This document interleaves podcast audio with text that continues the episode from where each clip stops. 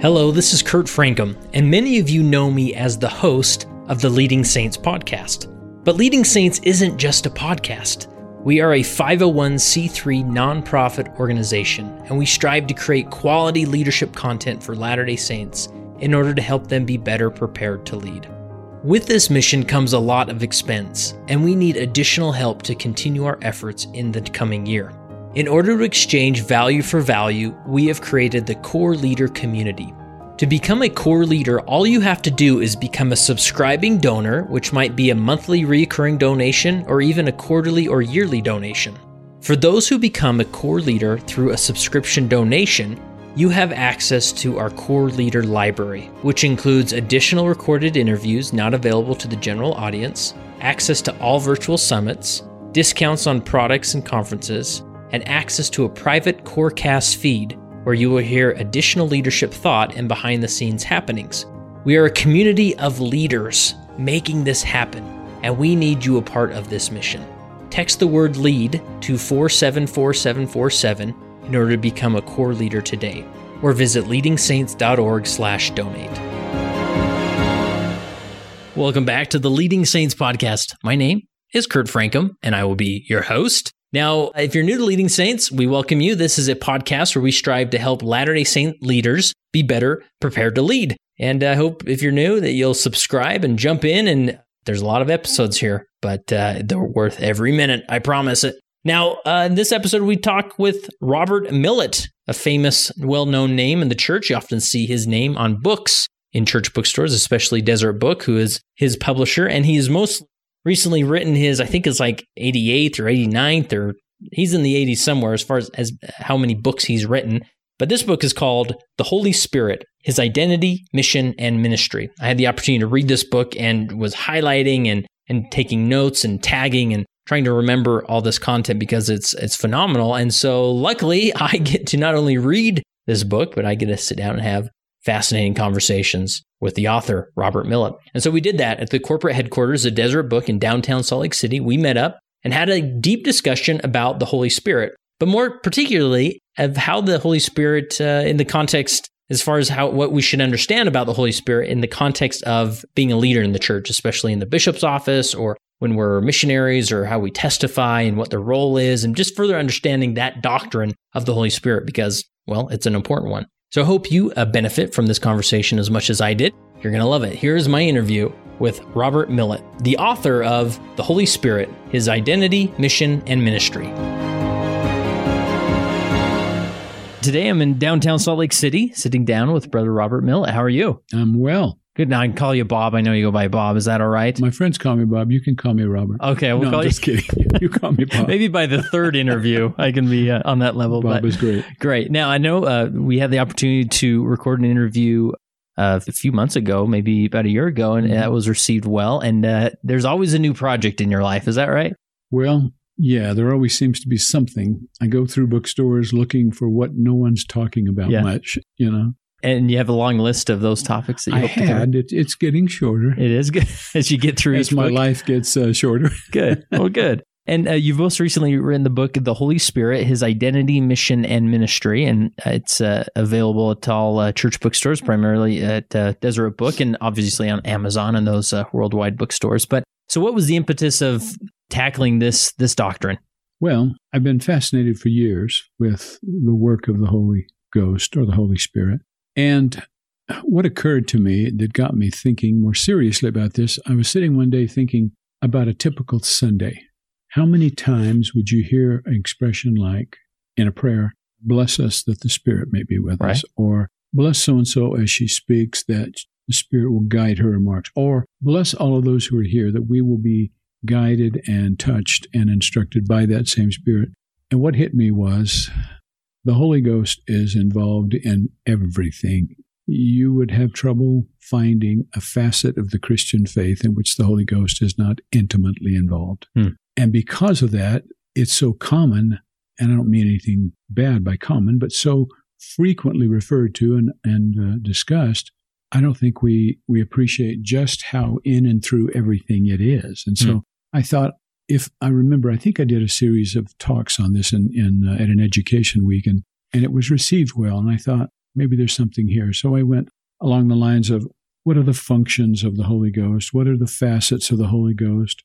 What does it take to get and keep the Holy Ghost? What is it?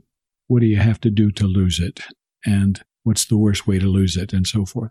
And so it all began with a, the consideration of how involved is he? And the answer is he's in everything. Hmm.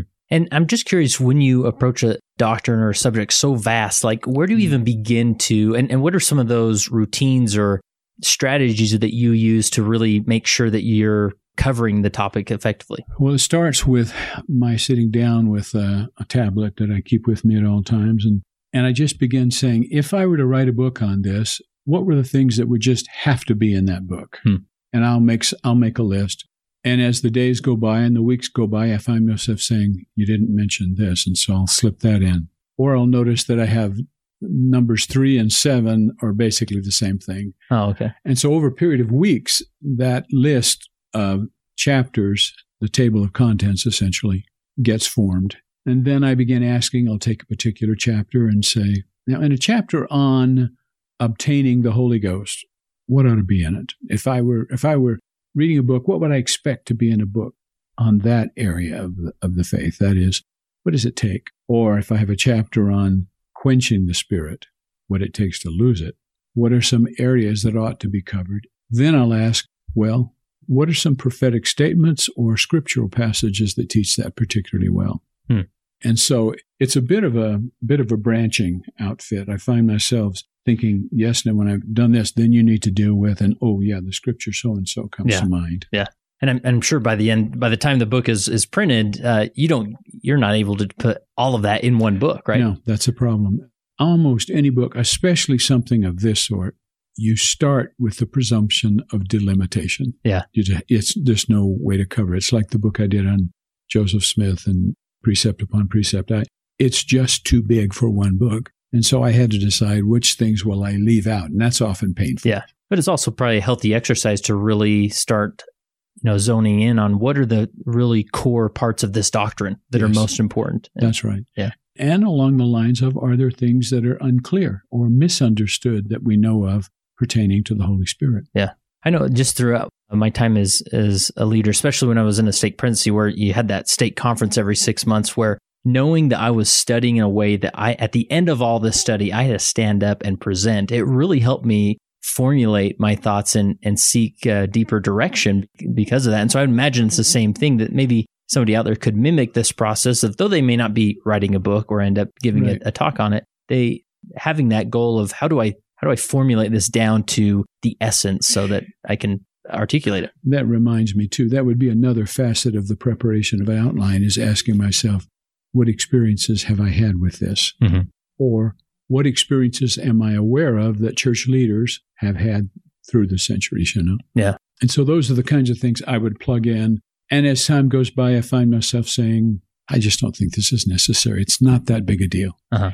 I know uh, when I when I decided years ago I wanted to do a book on prayer, and why? Because as I walked through the bookstore, there wasn't a single book on prayer. Huh. Now, pretty good Im- important subject. Okay? Right. Yeah. I mean, but but there was not a book on the shelf. Now there had been a, a collection of general authority talks or ensign articles on prayer that made it into a book called Prayer. But that's like 1978 or something. it's okay. time for another book. So I thought, let's. So I sat down and I took about two days to put together a lengthy outline of what I projected would be about a 300 page book on prayer. And the more I worked on it as I began the writing, I found myself saying, is this part that really that that really is that just important at all? I mean, is this does it matter?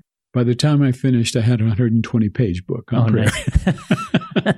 wow. Yeah, but definitely a, a, helpful exercise to go through. Right? It is because you start asking, has this ever come up? I mean, is this something that's ever going to matter to anybody? And yeah. you start saying, probably not. Yeah. So, was there one specific chapter, or as you sat down initially, that you were really excited to write about as it relates to the doctrine of the Holy Spirit? Well, I wanted to I wanted to talk at some length about the relationship of the members of the Godhead. Hmm. And that that was probably my first impulse. What do we know from prophets and scripture about how the members of the Godhead relate? Is there an ordinal relationship that is, for example, in a conservative Protestant perspective, say an evangelical Christian perspective, no one is greater than the other. There are three co equal, co eternal beings that have always existed, as it were, or at least the Father and the Son have. Mm-hmm. And yet it's very clear to me in, in the Gospel of John, Christ is constantly saying things like, My Father is greater than I. I come not to do my own work, but the work of my Father, or my doctrine is not mine, but his that sent me. It's throughout the Gospel of John and mentioned occasionally in the Synoptics. But I first wanted to, to address that. Interestingly, the other one I wanted to do a little more with was what about sons of perdition? Hmm. What, do, what, do, you have to do? Not that you want to qualify. Right, right. Yeah. You don't need that roadmap, yeah. but. Uh, and I wanted to see if I could find out whether research had been done on the question of is there such a thing as a daughter of perdition? Oh, yeah. And so I did confine that to a note in the book. But the fact is, the leaders of the church have gone back and forth on this. Hmm. Some say yes, some say no. Some say a person must have the priesthood. Someone says the priesthood. You don't need the priesthood. Joseph Smith says you need the Holy Ghost. And so that's it's good to know that there's no position on this. Yeah. Yeah, um, for sure. And so that one I was interested in. I wanted to make sure that I did something too on worthwhile on the light of Christ. We talk about it. Yeah. I wanted to be able to talk about it. What is the relationship between the light of Christ and let's say the influence of the Holy Ghost? Is that a different is it a gradation? Is it is it a um, a growing amount of spirit? It's all God's power. Right. God doesn't have to say, "Okay, why don't you why don't you switch into uh, Holy Spirit for that one, and let's have you switch into priesthood for that one." I yeah. think it's all God's power. Yeah. And yet, it's administered in different ways, different facets, different amounts. And I came across the passage in in uh, Mosiah 18 that we've read a thousand times about the covenant of baptism. But what I hadn't paid any attention to was why not be baptized? Alma asked, that the Holy Spirit may be sent upon you in greater abundance. Bennett Hitman, that's what he's talking about, the gift of the Holy Ghost, which you can only have the full measure of the Holy Ghost following baptism. Yeah. Yeah, and there's, there's obviously differences in, in, in these words and, and how right. they're explained and, and, the administration of them, right? That's right. And so those two or three, four in particular. And then as I began getting into it, I began thinking, oh, you've got to have something on this, or you must deal with this. Mm-hmm. Yeah, and, and suddenly you have a book, right? suddenly you have a long book. Yeah. well, good. It takes a lot of writing and rewriting. Yeah. You know, and I'm just thinking, I, I my mind goes to a, a stake conference I was in once, and there's a visiting authority. I think it was Elder Golden. Just randomly remember that, but and he opened it up for some questions to uh, the Saturday evening session. And uh-huh. obviously, this is is a risky uh, move for Always a general authority, right? Mm-hmm. And I remember the first question was in relation to, you know, will the Holy Spirit ever have a body? And explain that because it seems like there's some parts of doctrines that it's interesting. And if there's a question, that would be, or if there's an answer to these questions, that'd be fascinating. But a lot of these doctrines, you can go down certain rabbit holes that really don't matter, right? Or, or maybe they do matter. They either they either don't matter, or there's just not anything on this. Right. The one you just mentioned, for uh-huh. example, when we were planning this book, uh, myself and the, my colleagues at Deseret Book, we were wrestling over a subtitle. Holy Spirit seemed like a good title, but subtitle. Yeah. And one of the words they wanted to make sure that was in there was his identity. And I said to them, it's going to be a really short chapter. yeah. Because I'm aware of about two statements from Joseph Smith on this, and that's what's in there, yeah. that chapter. And so, yes, we need to know who he is but that doesn't take a long time to say because not a whole lot has been said about it. Yeah. And so, really, with those questions, I mean, if someone went to a priesthood leader and asked something like that, I mean, how would you uh, suggest they respond? Like that question? Yeah. You know, I I probably respond with, "We really don't know a great deal about it. I'm aware of a couple of places where the prophet Joseph Smith said that the Holy Ghost will eventually receive a physical body because he's a son, a spirit son of our heavenly Father." Mm-hmm end of what we know, as far yeah. as I know. There's that, there's that chapter. Uh-huh. I haven't even come across any general authorities that even even speculate beyond that. It's just that's about it. Yeah, yeah, it's fascinating. So I want to maybe dive into you know as with a, a leadership audience listening, you know there there's certain doctrines and principles that we learn in primary and, and as we develop in the gospel and you know the, the gift of the holy ghost it comes at baptism and, and so forth and then when we are put in these leadership positions not only do people come to us with some questions like that and mm-hmm. others that maybe do have answers but we sort of gain a deep or, or we seek for a deeper understanding of these things. So you talk about as far as losing the Holy Ghost. You know, we, we mm-hmm. often hear this that we have to be worthy for the Holy Ghost. Obviously, we receive the the gift of the Holy Ghost after baptism. What does that? Where would you even begin? What What does it even mean to lose the Holy Ghost? Well, I think I think when we when we commit sin of a magnitude that is offensive to the Spirit, then we feel that Spirit's influence less. I don't think it's complicated. I just think we feel it less. And it's interesting. I think the Book of Mormon uses language like you with you do withdraw yourself from the Holy Spirit. Hmm. He doesn't have to withdraw himself. You withdraw yourself by hmm. serious sin. And so I think when I and and I think I'd say it this way too that the finer, the more the more more refined our lives become, the higher standard we have to live. Hmm. In other words, the slightest deviation for a person that's really living a holy life, the slightest deviation from right into wrong will bring great pain and an absence or a kind of a, a chastening. Yeah. Um, and so now, on the other hand, a person who is just getting back into activity, let's say, after years of being less active, it seems like the spirit is much more patient. Yeah. Yeah, and encouraging, right? Encouraging. You'd hope so. That's right. Yeah. So that the, the slightest thing, I, I tell a story in here, and it was a it was a sobering one for me of an experience I had with when I, the first time I was bishop with a man in our ward who was excommunicated for immorality, and it was serious. I worked with him, and the stake president worked with him over the months, and he came in to see me at about the second month, and we chatted, and I said, "How are you doing?" And he said, Bishop, I never knew how much light I had until I lost it. Hmm. And then he said this, it's so dark out here. Hmm. And then he added this, and I, I don't want to establish doctrine with this, but I think it's a fascinating point. He said, I even enjoyed the Spirit to some extent while I was sinning. He says, now I feel so dark. That is, following severance from the church, following membership being taken, he was what, and he literally was experiencing what is called the, the buffetings of Satan he was being pushed around and and and he felt just vacuous. It was there was just emptiness he felt. And his greatest desire was to get that spirit back. Yeah.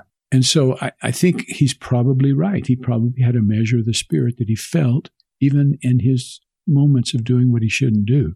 But I think on the other hand, if you're if you're living the gospel and you're doing better and better at it, that the Holy Ghost is trying to raise you to a higher standard. Yeah. In fact, there'll be a certain point where you don't have to commit sin. You just have to pause on a plateau for for for, for too long. Hmm. You follow me? Yeah, yeah. Remember, President Kimball said it. We've paused on some plateaus long enough. Well, that's a that's a, an important statement because it's saying you can't remain neutral. You yeah. won't remain neutral. You go backwards. Yeah. Or you go forward. Yeah. It's like you can't take a vacation from the spirit. You know, I'm gonna, I'm gonna, or you can't take a vacation from the church. You're gonna lose. Yeah. Now you you may be released from a position and you're not quite as involved as you were before, but you just can't set the spirit on the on the shelf and say I'll come back later. Yeah.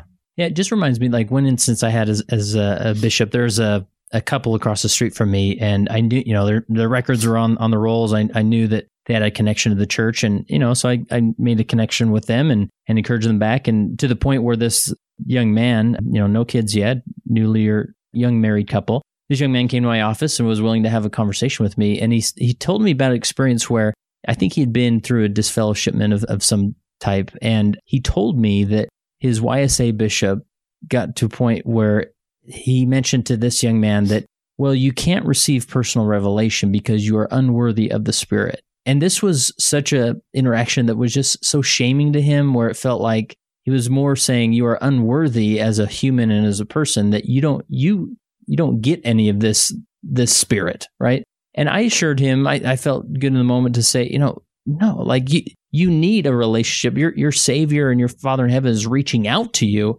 for that relationship. So there's sometimes we we simplify these doctrines so much that we think Make that it black and white. Right. It isn't black and white. Right. It's and, more on a continuum. Right.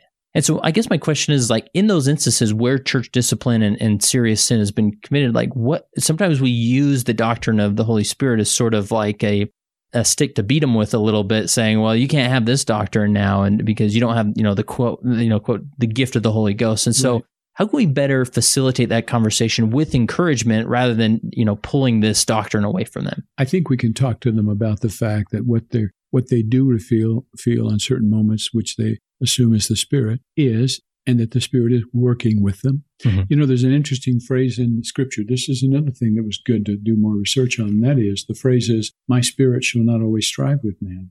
But I had to come to appreciate that the prophets have taught that isn't referring to the light of Christ. It's referring to the Holy Ghost. Hmm. In fact, the Holy, the, the light of Christ strives with us. Now think about that word strive. It's related to the word strife. It battles with us. Hmm. It battles to, to get us in shape spiritually, to prepare us for better things. The Holy Ghost doesn't battle with us. If I were talking like I talked in Louisiana, I'd say, Holy Ghost won't mess with you. yeah. Meaning, you'll begin to feel less of that spirit when you sin. The light of Christ, you'll never lose the light of Christ. It'll always be there. So there will always be an element of spirit trying to prompt you and move you toward greater light and greater knowledge. And so, yeah, I don't think there's ever a time when a person doesn't have a measure of God's spirit yeah. within him. Yeah, because I've even talked to many individuals who, you know, one close friend of mine who's uh, uh, currently excommunicated and kind of going through that process. And his experience has been, wow, you know, this has been such a sanctifying process for me. I feel I feel close to the Lord. You know, I don't I've never had this feeling like I am in the dark or I, I feel that connection. I feel that guidance sure. of the of the spirit. And so sometimes it's hard, like you said, you can't get in the black and white territory with these doctrines. Well, that's right. I, I think it's it's why we why there is something to the idea of a portion of the Spirit. That's a Book of Mormon phrase. Hmm. A portion of the Lord's Spirit. I, not long ago, a man came up to me. I'd given a talk and I used that phrase, and he said, There's no such thing as a portion of the Spirit. I said, Well, you better talk to Alma because he tends, tends to use that expression a good bit. and I think all it means is you may not have the fullness of the Spirit, but you'll have the Spirit. That's a portion. Hmm. Okay. And so, yeah, I think, I think that, uh, I'll give you another illustration. People outside our faith. I've heard this a hundred times if I've heard it at all over the years, and that's this. We are the only people that still believe God speaks to man. I don't know how we started saying that, but I, know too many people of other faiths. I've spent 25 years of my life working with them. And I'm telling you, they have the Spirit. Now, do they have the gift of the Holy Ghost? I'd have to say no. That's, that comes after ba- uh, authorized baptism and mm-hmm. confirmation. But they certainly have a Spirit with them, and it's God's Spirit. And to say they don't have the right to inspiration. I, I, what kind of a father would do that? Right. Of yeah. course they can pray and get direction. Of yeah. course they can have their prayers answered. And so I think the proper way of saying it might be we're the only church that still believes in apostolic oversight and that that the church and the leaders of the church at the highest levels are receiving ongoing revelation. That's where we distinct. But to say we're the only people that believes you can have inspiration, that's just not so. Yeah. They all believe that. I mean, I would hope that they would live in such a way that the Spirit could guide them. Right. And, and it does. Yeah. And especially, you know, you talk about outside of our church, if there's a, you know, Baptist minister who feels inspired to start a church, and I mean, they're that spirit's going to motivate them in that action, right? Because how could anybody listen to Billy Graham preach and say, "Oh, yeah, he just doesn't have any spirit"? You know? right. I mean, I, I didn't want to walk up to the front and, and, do an altar call, but at the same time, I was always very moved. Oh yeah, absolutely. And so, yeah, I mean, I think that's a that's an example of an oversimplification re- uh, relative to the spirit. Yeah, and I think we really just have to be careful that, especially in these leadership positions, that it can come across as very shaming when there's no shame in this process at all. It no, should be encouraging. Right? Repentance needs to be upward looking. Yeah, for sure. It also, in my mind, like the typical, you know, eight year old baptism ordinance, uh, you know, typically grandma and grandpa speak about the Holy Ghost, yeah. right? And there's always this default to the doctrine that this is our, you know, in, in primary terms, this is our special friend. You'll now have a companion to go with you. And and sometimes that's where we simplify the doctrine saying, well, if you don't get baptized, you won't have a companion, you won't be, have guidance. Where I feel like the stronger doctrine is less about having a special friend and more about the cleansing agent of the the Holy Ghost, mm-hmm. right? And to me, that's the to, if we can get that doctrine across to the the developing faith in our in our church that that's why we go to church. We need that cleansing agent every week. Agreed. Right? And and as I mentioned a moment ago, we also want to have that spirit with us more abundantly. Yeah. Even more than I have it now. I yeah. Want, I want more, you know. Yeah, and even for the temple recommend holding individual who's who's quote unquote worthy, there's still an abundance that he can reach for. Absolutely, Yeah. absolutely. So yeah, it's it's an infinite. There's a it's a, there's an infinite gradation of spirit. Yes, and so it really doesn't help people to say you don't have any spirit and you never will until you get baptized again. Yeah. Well, that makes no sense because they have to at a certain point begin feeling the spirit to prompt them on this and help them with that, and so Yeah.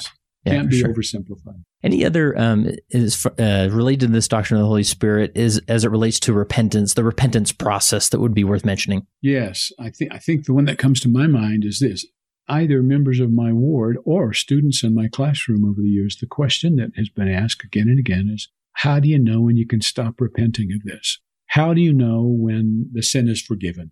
Hmm. And I think it's a really good question that we need to answer more regularly.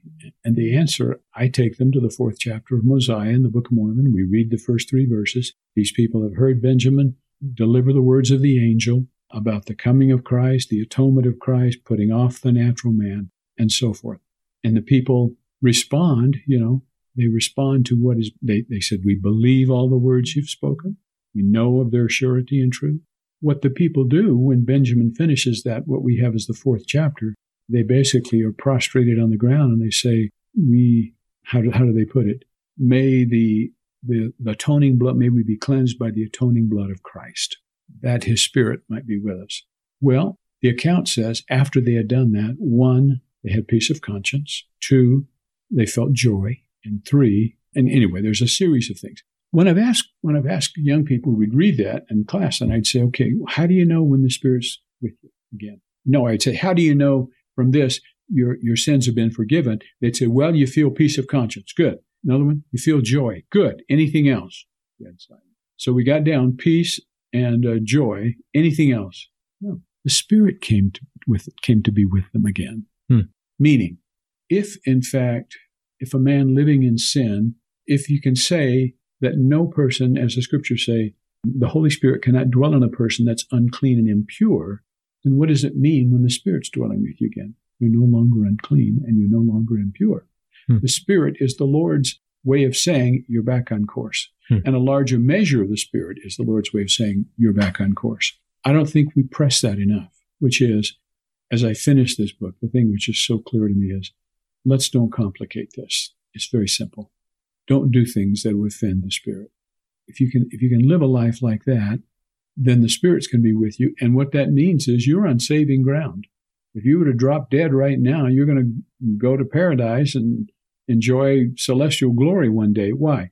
Because as Paul said, the Spirit is the earnest of our inheritance, the earnest of the Spirit, meaning it's God's earnest money on us. It's God's statement to us. I'm sending my Spirit to tell you, to certify to you, I intend to save you. Hmm. And if you can keep the Spirit with you, you're right on course. Does Yeah. that make sense? Yeah, yeah. And so I guess that leads me to the question of where's the grace in all this? Because sometimes it can feel like your relationship with the Holy Ghost, you're always it's always this transaction. I'm always trying to earn you, Yeah. right? And so where does the grace of it all fit in to this doctrine? Well, when we're working with someone, for example, who's in transgression, or if I'm working with myself, I'm in transgression, I begin to appreciate that the forgiveness comes by virtue of the, the spilt blood of Jesus Christ, the atonement. Mhm. The atonement of Christ is what accomplishes forgiveness, but that the Holy Ghost is the medium by which that's accomplished. And in that sense, the Holy Ghost, as you mentioned, becomes the cleanser, he becomes the sanctifier.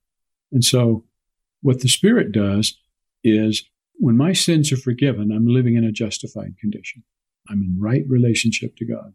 And at that point, from that point forward, the Spirit continues to work on me and work on me, and I become a little more pure and a little more holy. And that's the sanctifying process. That's a lifetime process. But over time, you continue to keep that Spirit with you, and as the Spirit, the Spirit begins to reveal new things to you, yes, but the Spirit begins to work on your conscience. And there are things that you cannot do now that you had no problem doing five years ago, Mhm. which means your conscience is being educated and your desires are being educated and your judgment is being developed. So that at a certain point, you don't need a major revelation on something.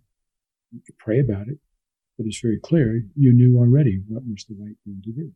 Yeah. And so I, I think as we know, and we have to appreciate that it's through the atoning blood of Jesus Christ that it takes place. The Holy Ghost is an act of the Lord's grace to us. Okay. The Spirit is a grace. It's a gift to us. That's why it's called the gift of the Holy Ghost.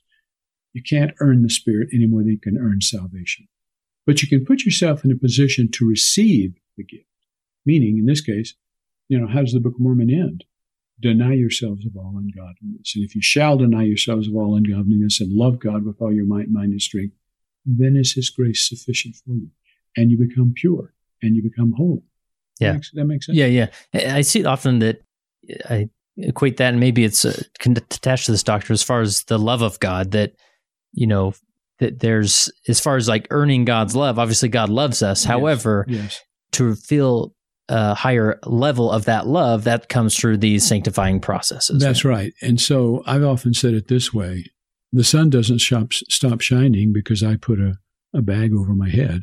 It's still shining. Yeah. I've just blocked the light. And so it is with God. He doesn't stop loving us when we sin, He loves us through it. I mean, you only have to take this to a, your own personal level. When your children do awful things, do you say one day, That's it? I no longer love them. Yeah. Right. No, you love them. He loves us through it all. But there's certain things he can't do for us in the same way. Yeah. Uh, and so, yeah, the, the love is forever there. But when a person lets themselves get into serious sin, they're not going to feel the love of God in the same way. Yeah. It, the love of God's there, but you've put the bag over your head and you can't see or feel the light anymore. Right. And that to me uh, connects to, I think you did a whole chapter on the doctrine of justification and sanctification. And, and I really feel like this is at the core of our doctrine, Yeah. but we miss it a lot because it's so easy to see things in the justification side of things of, okay, d- am I justifying to receive the Spirit? When in reality, yes, you are always justified to receive the Spirit because Christ justified you. Yes. We're in the sanctified area of things. That's And- right. And, and- the justifying thing, you can know when you've been forgiven of sin, as we've talked about. Mhm. The sanctifying is such a slow process, as President Benson once said. The person may not even notice the changes that are taking place. Yeah. Sometimes it takes someone else to say, "Man, you have really changed." Mhm. What do you mean? Because it is slow. It is a slow process, and the changes are, in many cases, imperceptible, but they're real. Yeah. Now, at the certain point, you can look back on your life and say, "My gosh, I have come a long ways," but you didn't feel those little pieces of progress as you were taking them. But yeah, the spirit is something we grow into. Yeah. That, that's the way the prophet Joseph Smith described it when he says we learn the spirit of revelation. Mhm. Yeah. And I think that's such a helpful dynamic, you know, in the when you are mentoring somebody through a transgression or whatever is like remove the black and white of you either have the spirit or you don't, or you made this decision, therefore you don't have it. But no, like Christ has justified you Yes. and you're in that process. So now you're sanctifying yourself through actions and through the atonement of Jesus Christ that uh, you're going to figure out how to actually change so that that spirit is so you can feel a higher level of that spirit. I think, for example, the role of a bishop or stake president, there are many roles, but one major role is to guide the process of repentance and to help that person by saying things, and it's true when you can sense it, saying you're making progress. And I Hmm. can see it in your countenance. And it's very real. You see somebody, they're changing. They may not appreciate that they're changing, but you've seen it. You can see it in them. And that's one of the roles that the, that the priesthood leader, the the uh, legal administrator plays is helping that process move forward and tutoring the person in sin along the way.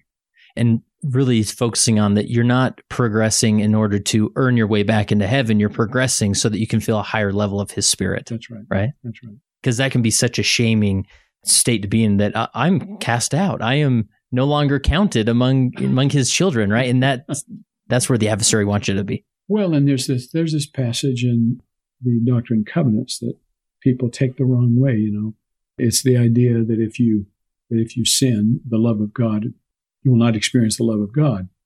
Well, again, that means not that God doesn't. He's not that God stops loving you because you sin. It means you can't feel the love of God in the same way. Yeah.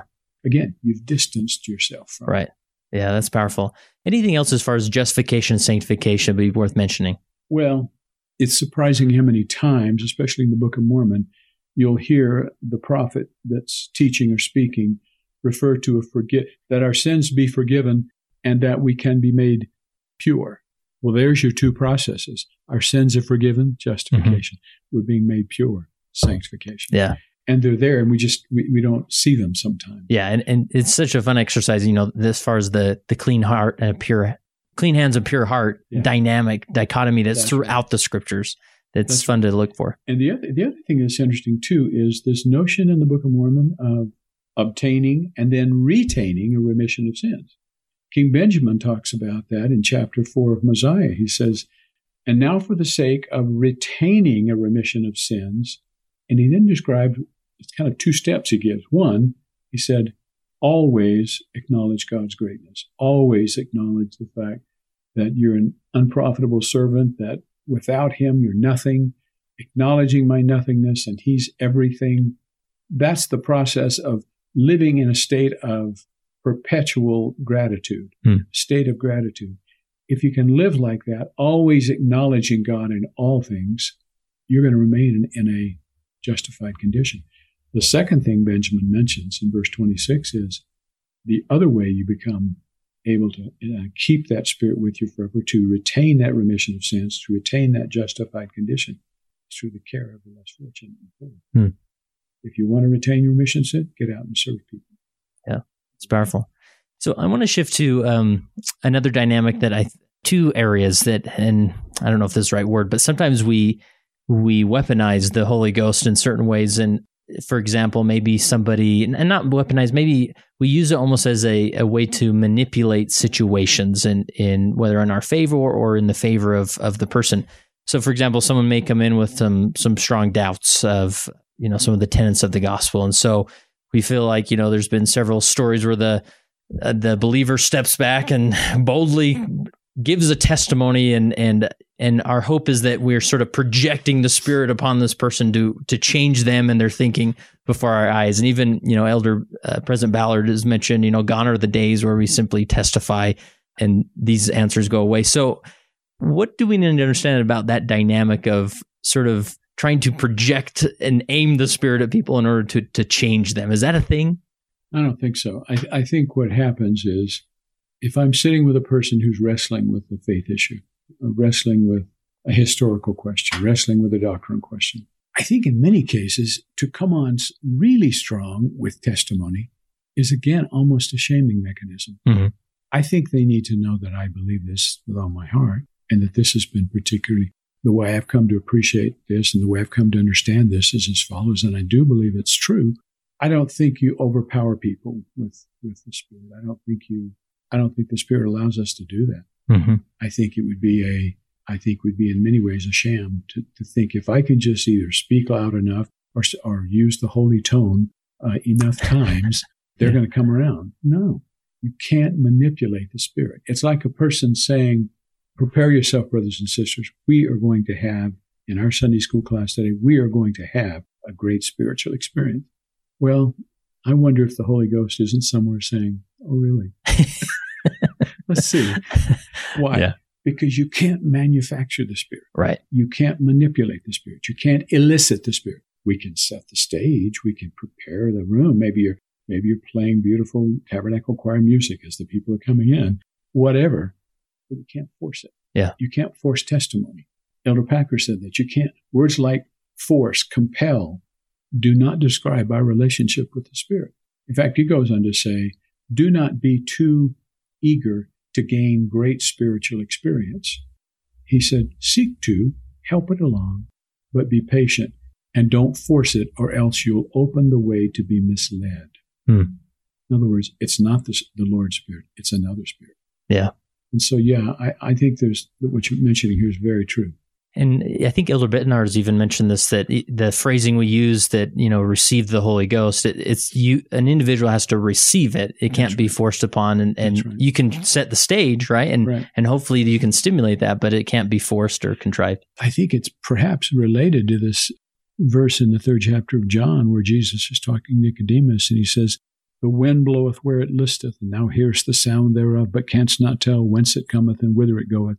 Well, wind is just one translation of the word pneuma in Greek, but is also translated as spirit and breath.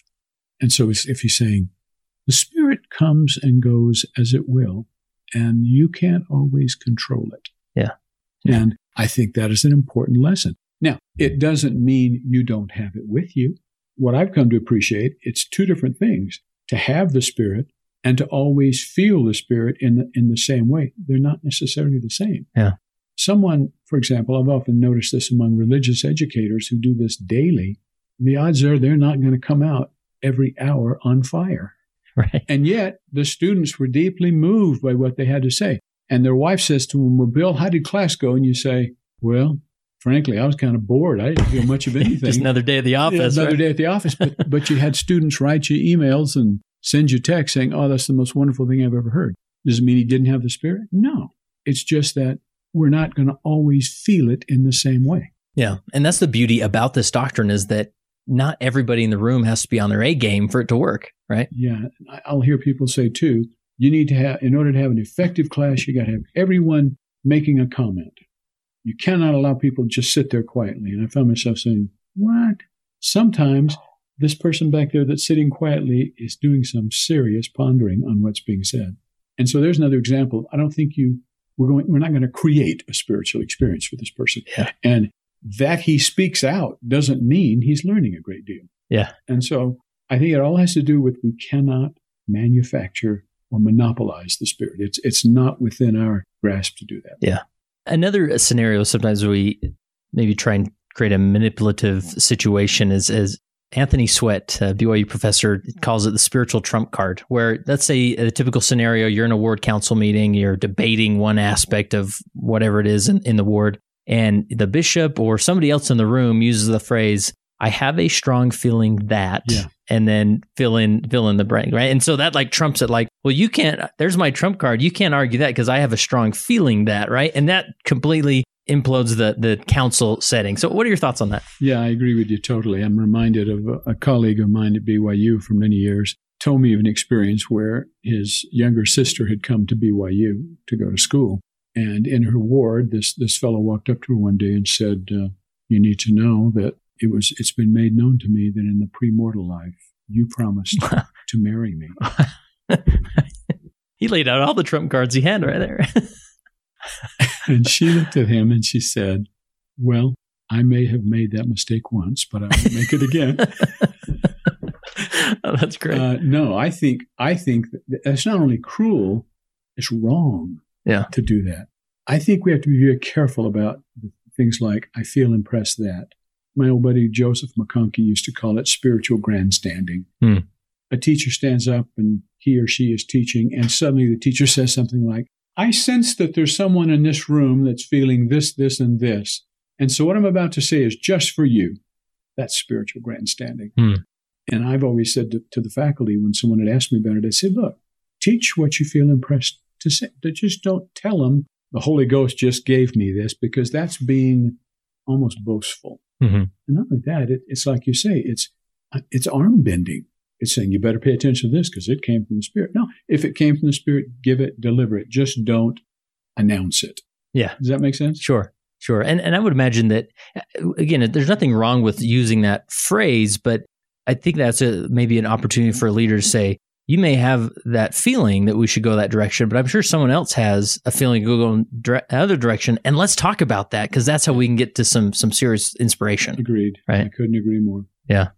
Now, I, another dynamic that we, and this is one I, have really struggled with, so I'm interested to, to dig into this and, and get your perspective. Sometimes we, as our roles are required, sometimes we are tasked to make callings in the ward, right? And so, and like you said at the beginning, the spirit is almost in everything, right? This doctrine is everywhere and it's, you know, influencing us in so many directions that we probably aren't even aware of a lot of those directions. But sometimes it feels like there we are in a bishopric meeting and every last decision we feel like has to be made through a prompting or the, the guidance of the spirit. And so we may be praying about, you know, the, the third Sunday teacher that's going to teach twice a year, whatever it is. And we nobody can move until we have received specific inspiration and revelation for that calling. And at the end of the day, we've been set apart and ordained. Can't we just make the call and move on? Like sometimes we we have to co everything in this came through inspiration or we cannot move on. What what are your thoughts on that dynamic? When I was a stake president, uh, we were having a pretty effective, I thought, uh, bishop's training meeting, monthly meeting, and one of the bishops said, every decision that is made, every calling we make, we pray over individually. Now, this is a student ward. okay. Those are some you long meetings. Often, you know how often yeah. you have to, you'd have to be on your knees to fill callings every week because people are moving. Yeah. You know? I said, I really wouldn't go there if I were you. I think that's, I think that's going to be a backfire on you. And here's why. Did you pray to start the meeting? Did you ask the Lord Spirit to be with you as we make important decisions? Does that not suffice? Yeah. I mean, is that everything requires an independent prayer? I don't think so. Here's the other thing I want to say about that. It began dawning on me some years back that there'll be those times, those seasons where each of us pass through what I call seasons of unrest, mm-hmm. where you just don't feel as close to God as you did before. And as far as you can determine, you haven't done anything awful, you haven't done anything wrong, you're just not feeling close to the Lord for some reason. And it doesn't even mean that you aren't, it's just you're not feeling it the same way. Well, I think one day we're going to look back on our lives and, as I used to say, watch the video and notice that during those times that we were feeling most alone, the, the Lord may well have been with us very close, closely yeah. with us. I think what we're going to look at and realize is that as we strive to keep the Spirit with us, if we try to live our lives in a way that the Spirit can be with us in an abundance, then gradually over time, the Holy Ghost shapes your judgment. The Holy Ghost forms your sense of reasoning. The Holy Ghost, as we indicated, educates your conscience. So that before long, you're able to sit in a meeting and it just feels right that Sister Jones should be called to do that. You didn't necessarily have to kneel down and pray about it right then. And what we'll find one day is that those statements, those decisions that we make were inspired. How so? Not necessarily that the Spirit had to come and prompt me again, but that the Spirit has formed my judgment, has yeah. formed my, my thinking. In other words, so that what I do come forward with is good judgment. Yeah. And it's proper. It's what the Lord would do. And that it's almost too spiritually excessive to pray over every item. It mm-hmm. just doesn't seem right. Elder Oaks, when he was uh, years ago, in fact, spoke at a BYU devotional and said uh, he knew of a situation where a man and his wife, when they went shopping, the, the man always went to the store with his wife because he wanted to pray over every can that they purchased. Hmm. Elder Oaks, in his subtle way, said it. It seemed a bit excessive to me. Yeah. well, of course, and it's actually crazy. It's gospel crazy. It's just not necessary. So I think I think that that the Spirit can guide you in a meeting and that you don't have to pray about every single thing. Yeah. I think it could drive, I think you'd wear yourselves out. like I said, a student ward and you start over, or a young people's ward and you start over every semester, you got a hundred callings to make. Your knees are going to be bruised. Yeah. You know? Yeah. And I really appreciate that. And it goes back to sort of that doctrine of sanctification. Like the the one way that the Holy Spirit influences us is through that sanctification process. I often wonder what experiences did I have ten years ago that meant nothing then, but have developed me into the person to make a certain decision today exactly in a certain right. way. Right. It's a good way to put it. I I think the Spirit prepares us today for decisions we have to make tomorrow. And going back to the callings that I often see it that I refer to as the chalkboard in heaven. We put so much pressure on ourselves that, as maybe a bishopric that that God has this chalkboard in heaven with every calling that in our ward and he has a specific name next to every every calling there and it and it's our job through the spirit to determine what's on God's chalkboard so that it can be on our chalkboard. But a lot of times I would say that am I wrong in thinking that maybe there's two or three people that could feel like calling and God really doesn't doesn't have an opinion one way or the other. You know, let me give you an illustration.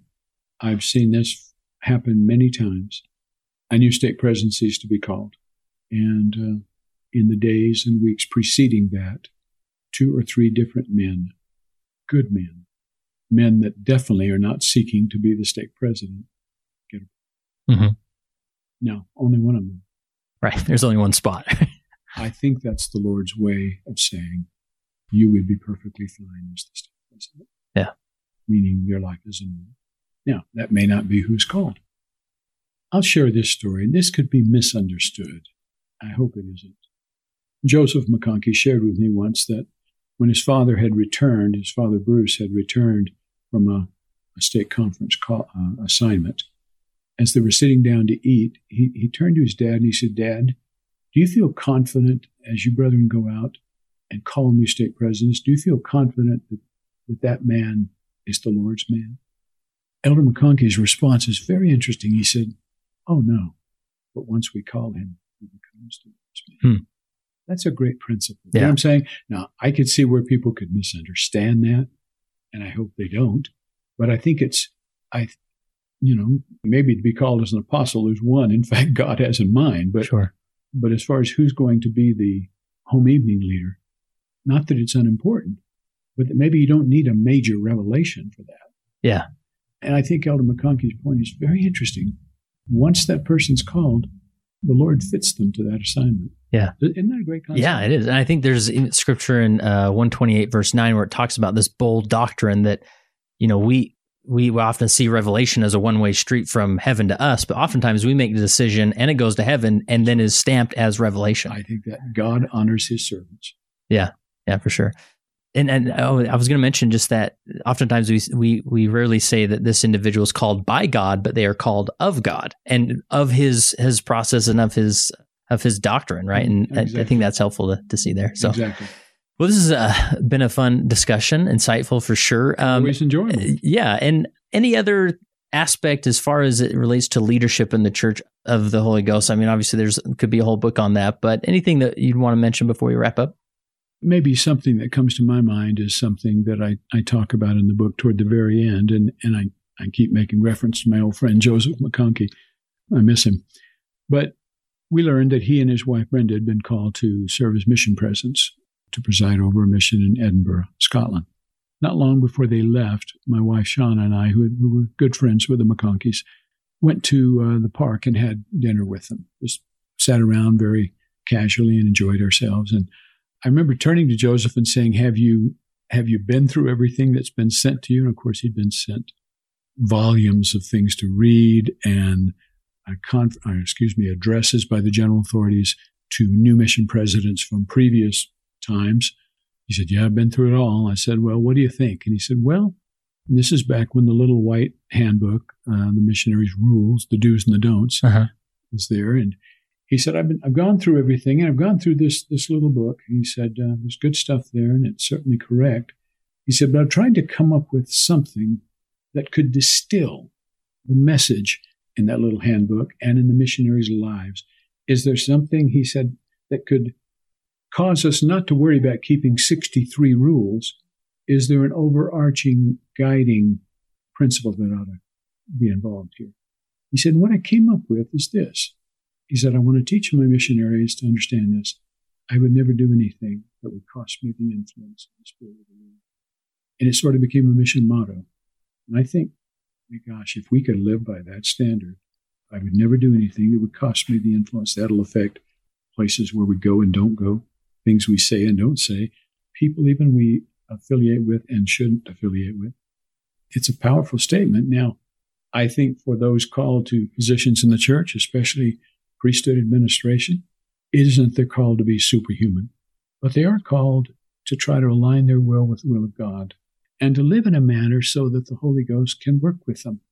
Because it is, it's not just now that the Holy Ghost can work with that man to be a better man. The Holy Ghost now works with that man to help make others better men and better women.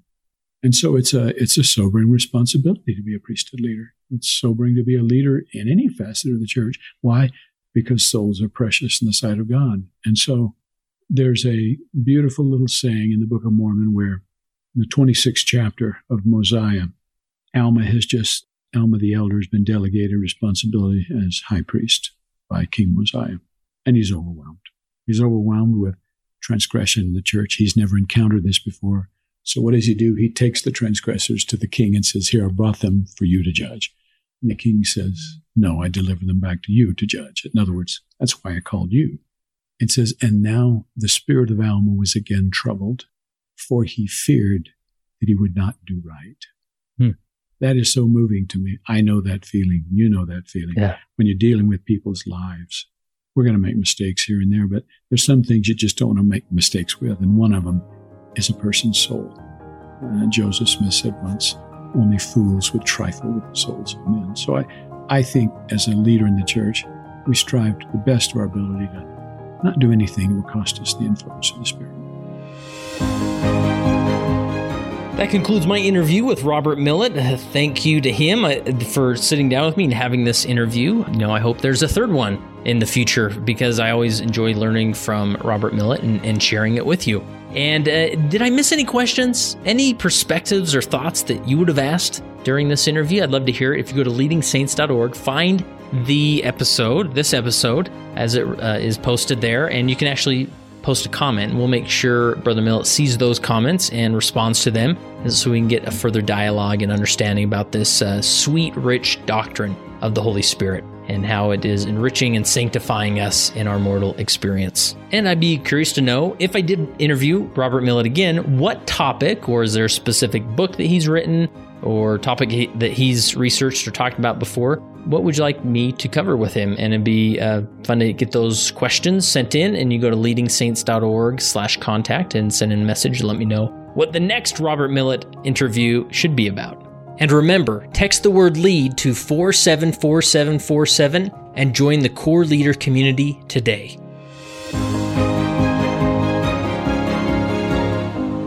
It came as a result of the position of leadership which was imposed upon us by the God of heaven who brought forth a restoration of the gospel of Jesus Christ. And when the declaration was made concerning the only true and living church upon the face of the earth, we were immediately put in a position of loneliness, the loneliness of leadership from which we cannot shrink nor run away and to which we must face up with boldness and courage and ability.